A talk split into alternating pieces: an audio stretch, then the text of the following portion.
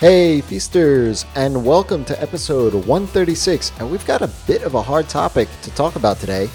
Do you drop that client? Ouch. Sucks for everyone, but it doesn't have to. Let's talk about it. Welcome to the Ask Rez podcast. I'm Jason, and I'm here to help you get past those bumps in the road, those struggles, those things that hold you back from building an amazing and profitable freelance business each and every single day. And this is always a tough question because it's sensitive. There's a big reputation factor on the line with both yourself and your client. And it should be something that really is a last resort, right? You and your clients are running businesses, you are adults, and having difficult conversations such as this, well, it's going to happen. Here's my take on this. First and foremost, you have to deliver on what you said you would as best as you can.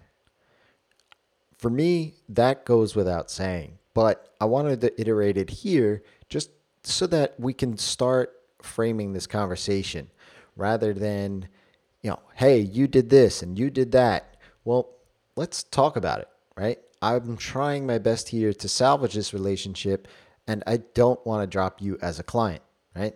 We've all faced these situations in our service business where, you know, the, this question does rise and pops into our head sometimes, right? Especially when, you know, a client doesn't pay on time all the time.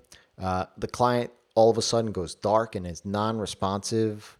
Maybe the client didn't communicate all the things fully, and now you're kind of eating everything. Um, maybe there are unrealistic expectations, the scope continues to change. Uh, or from your angle, maybe you want to move away from that type of service. It could be a number of ways that, or scenarios that makes this question pop into your head. But it's important to really look at it from the perspective of how did it get to this point, right? Who was responsible for what? And how did each party know that? What are the terms of the agreement that you signed on with this person? You know, why did it get to this point, even, right? Having an objective look at the situation may highlight some things that can be solved and prevented in the future.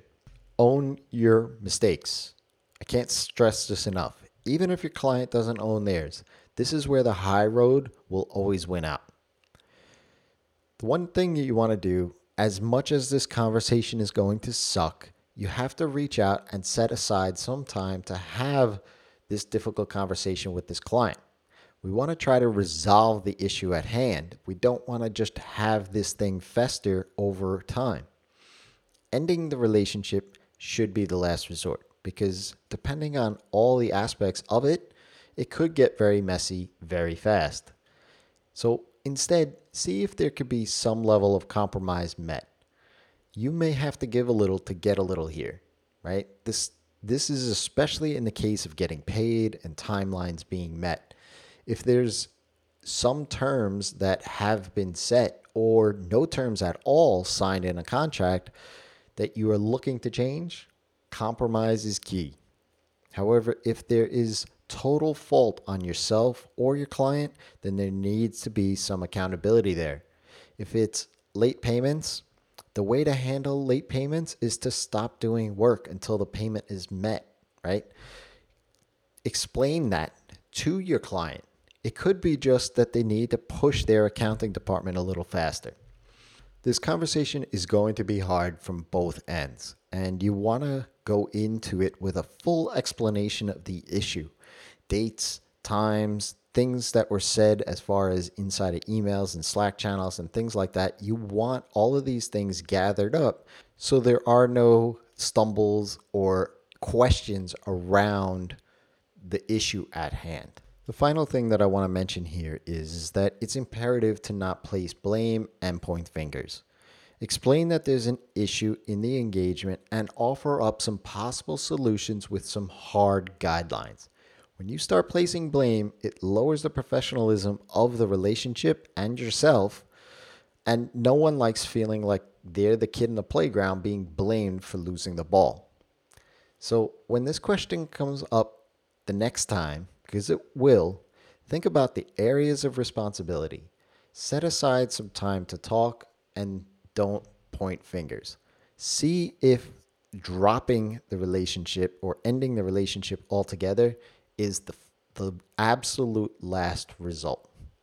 If you have a question, ask Rez. That's me by leaving me a tweet at Rez on Twitter or head on over to askrez.com and engage in the conversation there. I have a little chat bubble. I also have a way in which I can build you a customized playlist now that we're getting almost to that 150 episode mark. Till next time, it's your time to live in the feast.